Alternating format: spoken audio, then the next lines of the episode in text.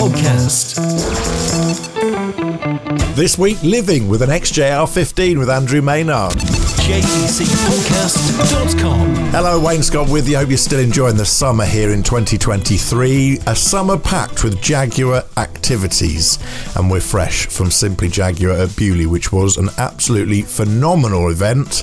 A massive turnout in the sunshine at the National Motor Museum down there in Hampshire in the depths of the New Forest. Over 1,250 Jaguars turning out from all sorts of different eras, from all sorts of different shapes and sizes. And it was great to see so many anniversary cars in the main arena. The XJS Cabriolets celebrating their anniversary, the X350s, of course, uh, the S types from 1963 onwards the XJ Coupes from 1973, and of course 10 years of the Jaguar F Type as well. 75 years of the XK120. Probably my favourite part of the day was telling the XK120 story with the very first of the all steel bodied cars there in front of me, and we had the owner to talk to as well. That was a real privilege and a treat. And the Montlhéry XK120, of course, driven by Jack Fairman, Stirling Moss, Bert Hadley and Leslie Johnson, and it broke so many records. It was the World and Class C 72 hour record at 105.55 miles per hour. It was the World and Class C four day record at an average speed of 101.17 miles per hour, and so many more besides, of course, as well. And those initial records, all driven by Leslie Johnson with a broken spring as well. An amazing car to celebrate 75 years since the XK120 was launched at the 1948 Motor Show. Also wonderful to see the Broadspeed XJ Coupe and to tell its story as part of the Jaguar Daimler Heritage Trust's display of vehicles. You can read all about it in Jaguar Enthusiast magazine, the August issue. Of course, we've already shared the gallery of images on Friday Spotlight, our email newsletter that goes out every Friday from the Jaguar Enthusiast Club. And talking of the magazine, I very recently covered the story of the XJR 15. In fact, the very first one, R9R, the very start of that project at TWR. But while we were doing the photo shoot, I pulled the owner, Andrew Maynard, to one quiet corner of the warehouse in which we were shooting the car and had a quiet chat with him about what it's like to own an XJR 15 and what it's like to live with on a day to day basis. That interview is next. You're listening to the Jaguar Enthusiasts podcast. To find out what events you can get along to or to discover local club meets in your region, visit jec.org.uk. Well, here in the workshop of Swallows Jaguar, down in the southwest of England. I am in front of an XJR 15, not any old XJR 15, if any of them could ever be called that, but the very first one, the prototype R9R, as denoted by the badge on its beautifully sculptured front uh, nose cone there. And I'm with the owner, Andrew Maynard. Um, Andrew, first question, I guess, is. Do you remember the day that you first clapped eyes on the XJR 15? Absolutely. Uh, I was with my wife, and uh, we were over in a little garage in Belgium uh, where the car was um, for sale. And uh, I walked into the showroom, and we were surrounded um, by the most beautiful selection of old race cars and uh, rally cars. Um, a mixture of everything from Bristols to Porsches, uh, Ferraris. And the XJR 15 was in the, right in the corner of the showroom. And um, I just looked at this car and I thought, wow, she's absolutely beautiful. It looked like the pictures, you know, better than the pictures I saw on the internet. And um, I, I thought, fantastic. And uh, my wife wasn't so over impressed with it. She, she did take a book to read because uh, she, she, she, she, came along to keep me happy, I think, just uh, so she, we'd have a bit of a weekend in Belgium. And uh, the, the guys um, had the, uh, the rear clamshell open and the, the bonnet open, and we're having a, it was not generally on display and um, yeah, it was it was just there this piece of art in the corner of the workshop. A little, little bit of dust on it and bits and pieces, but absolutely stunning. Yeah.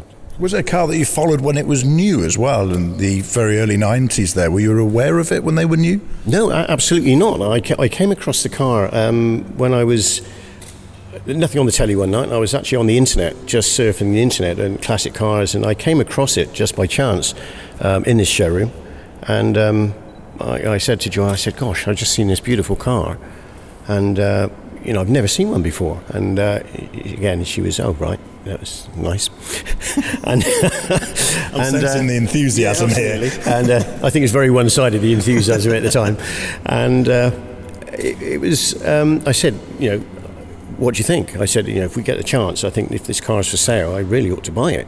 And um, he said, all right. And uh, so uh, kind of conversation there. I dropped the guy, there was an email address, so I dropped the guy an email at this uh, little dealership and um, said, Is the car for sale or is this an old advert? And uh, he said, No, it's for sale, it's in the showroom, and would you like to see it? And I said, Well, fantastic, we'll make arrangements, we'll come over and see you. Um, so I said to George, You fancy going over for a weekend in Belgium? And uh, she said, Oh, that'd be nice. Yeah. Not, nothing really to do with cars at the time. And so we booked a flight, and I phoned them back and said, Look, we'll be over in a couple of days. And we arranged to be picked up at the airport. And they took us back to the showroom.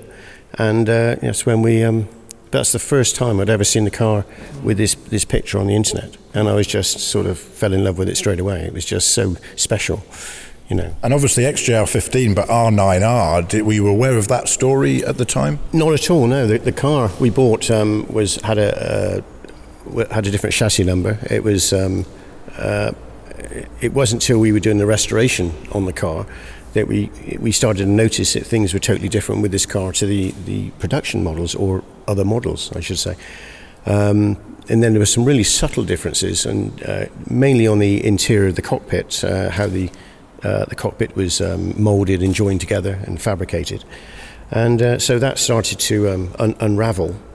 And, um, and the story started there, really. Hmm. And then when we were going through the, um, the restoration process, and the, we had it recoated, um, repainted, because um, the, the colour was a bit insipid and it was not the, not the right colour. So we chose a, what I thought was a complementary colour for that, and, and which turned out to be absolutely spot on.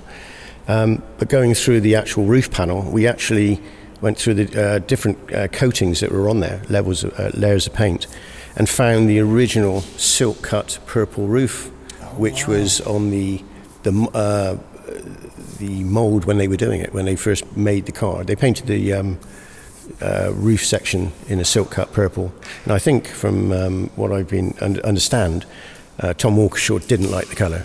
So um, he just said no, and uh, so they um, repainted it in blue. But we found the original silk cut, and I got a photograph at home of the build showing the silk cut colour wow. on there. So it all started to piece together then the story and, uh, sure. and, and unravel, and it's that's a brilliant. I mean, the R9R bit for those listening means that this was number one of the XJR 15s, and this was kind of the development car as well. It was the car that you'll see in all of the promotional photographs around the car's launch. And of course, at this point, it was the XJR9, the Le Mans car that had won in 1988, but the R, the road version of it.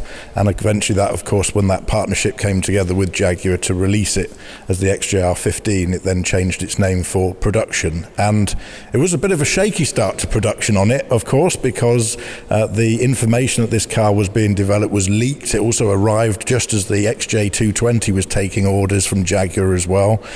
And you have to ask yourself, once this had been announced and you'd seen some of the lines on it and how beautiful it looks, there must have been some people thinking that maybe they ought to have bought this instead of an XJ220. I would have thought at the time. I, I was, I would think so. This is kind of they. Always, uh, it's always been said that this is what the XJ220 should have been, mm. with the, the V12, you know, naturally aspirated engine, um, uh, the semi gull wing doors, you know, on there as well, and it's it's a, slightly more delicate shape, I think, than the 220, and it's very sporty. Um, and, and, Tom Walkinshaw really wanted uh, the, the, remit for I think, was let's build a race car for the road, a Le Mans car for the road. And it's, it was never really built as a road car, but it was um, literally that race car for the road, which it turned out to be. So and of course a race car for the tracks of Europe as well in the Intercontinental Challenge that then followed throughout uh, 92 and 93 where all those legendary motorsport names took to the wheel of these cars looking for a cash prize.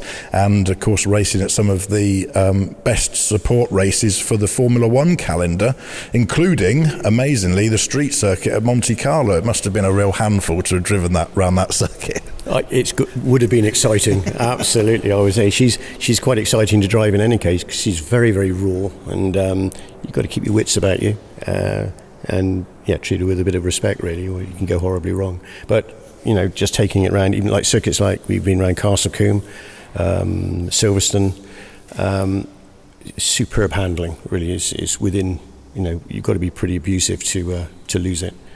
Um, but yeah, very exciting to drive. You know, we've taken around uh, Donington Park, mm-hmm. and yeah, awesome. Fantastic. Talk us through that first day when you finally got behind the wheel and drove it for the very first time as your car.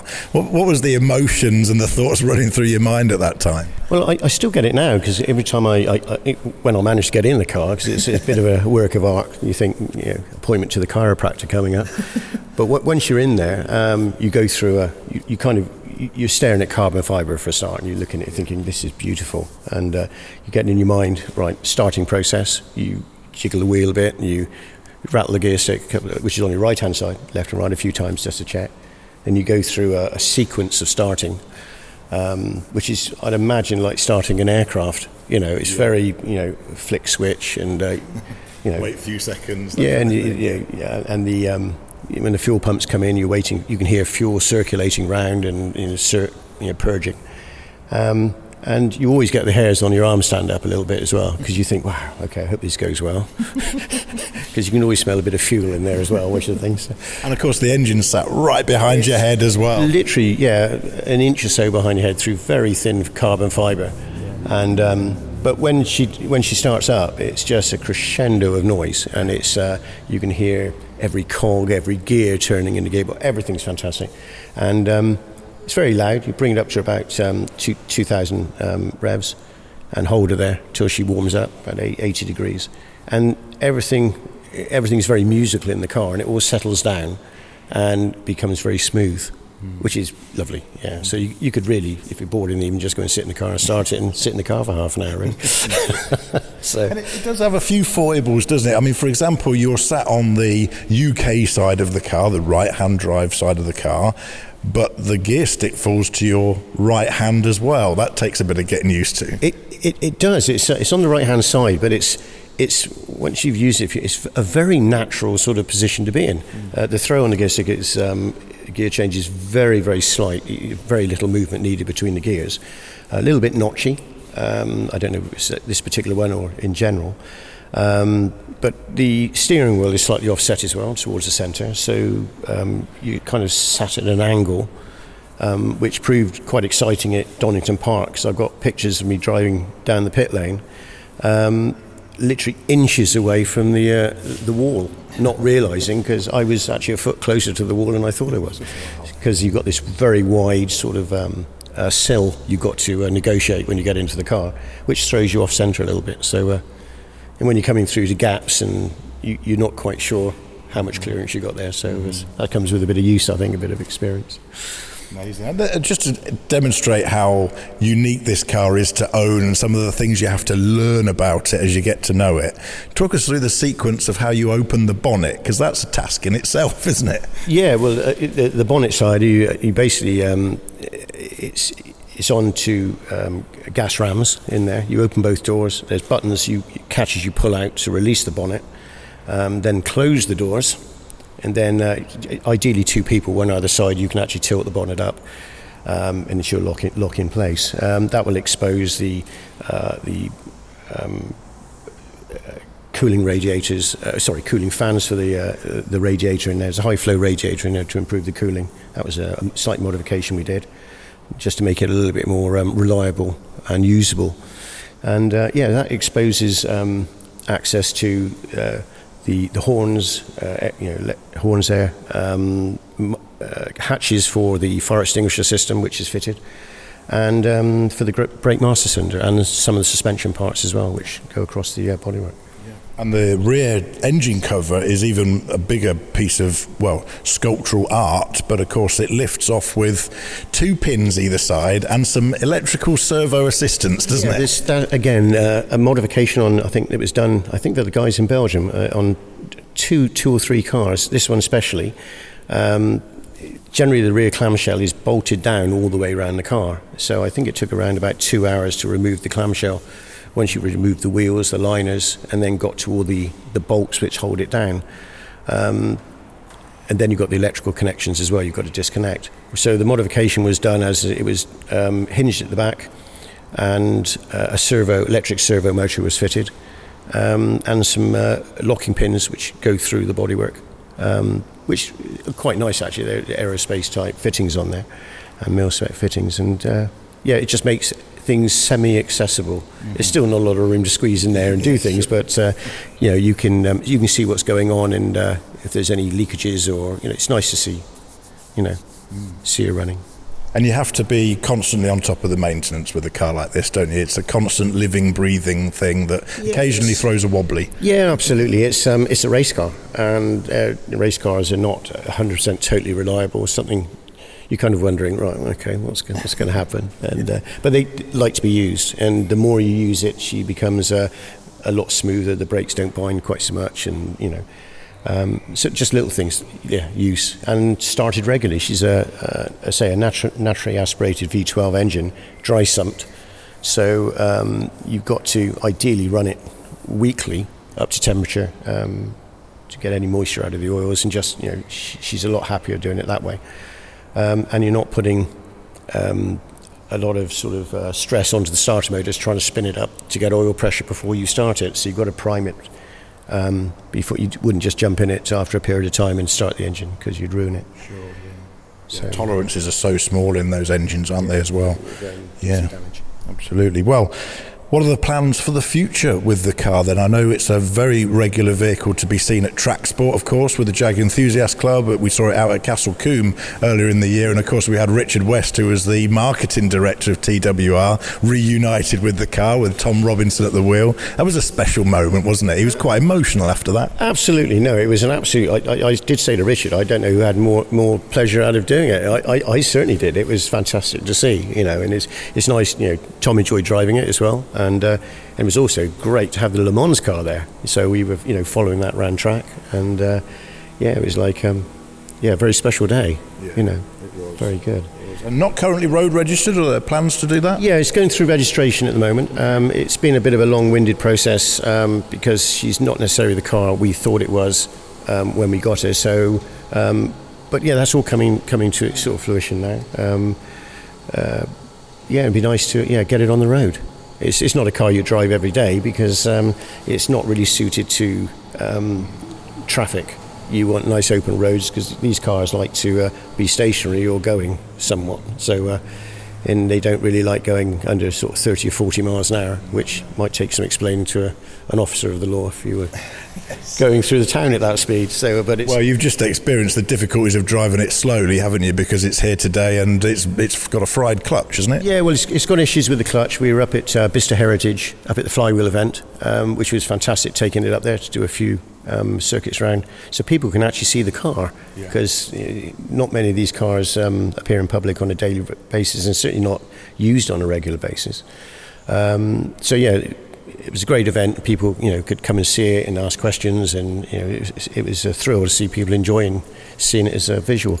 But we did have a bit of an issue taking it from where we were parked and display up through um, multitudes of people in dogs and pushchairs, and um, but it, we couldn't go very fast because you're riding the clutch a little bit up the time, and uh, it didn't. We got up there, and I think we have a little bit of issue with the slave cylinder. That's all, hopefully.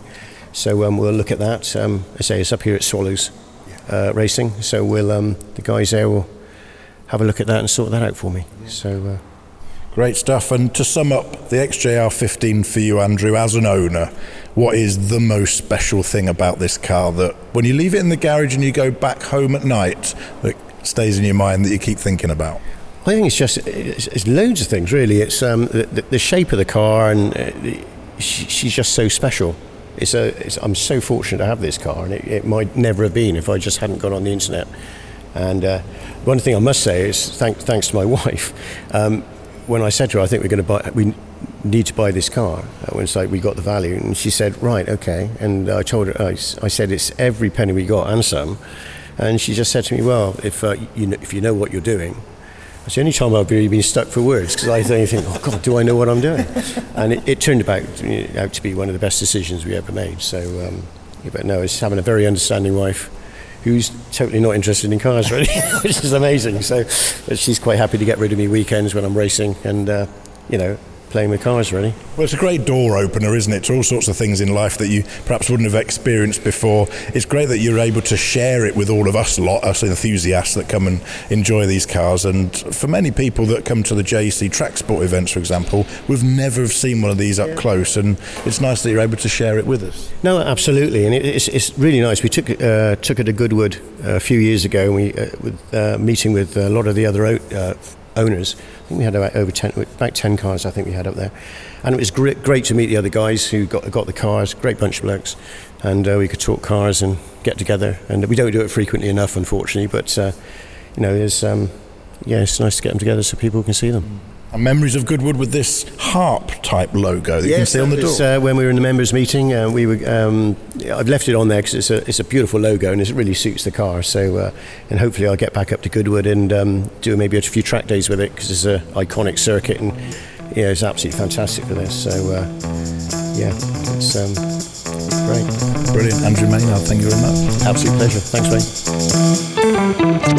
That's all for this episode of the Jaguar Enthusiast Club podcast. Don't forget to keep in touch with us here on the JEC podcast via www.jecpodcast.com and you can get in touch with us very easily by using the voice recorder on there to leave us a message, or you can use the contact form if you prefer to write your messages. Don't forget, you can also join the Jaguar Enthusiast Club online by clicking the Join Today button on the top right hand corner of the podcast page to enjoy all the benefits, plus the fantastic glossy 130 page monthly magazine that's all included in your membership of the worldwide Jaguar family that is the J. BBC. This is the Jaguar Enthusiasts Podcast. Subscribe for new episodes at jecpodcast.com.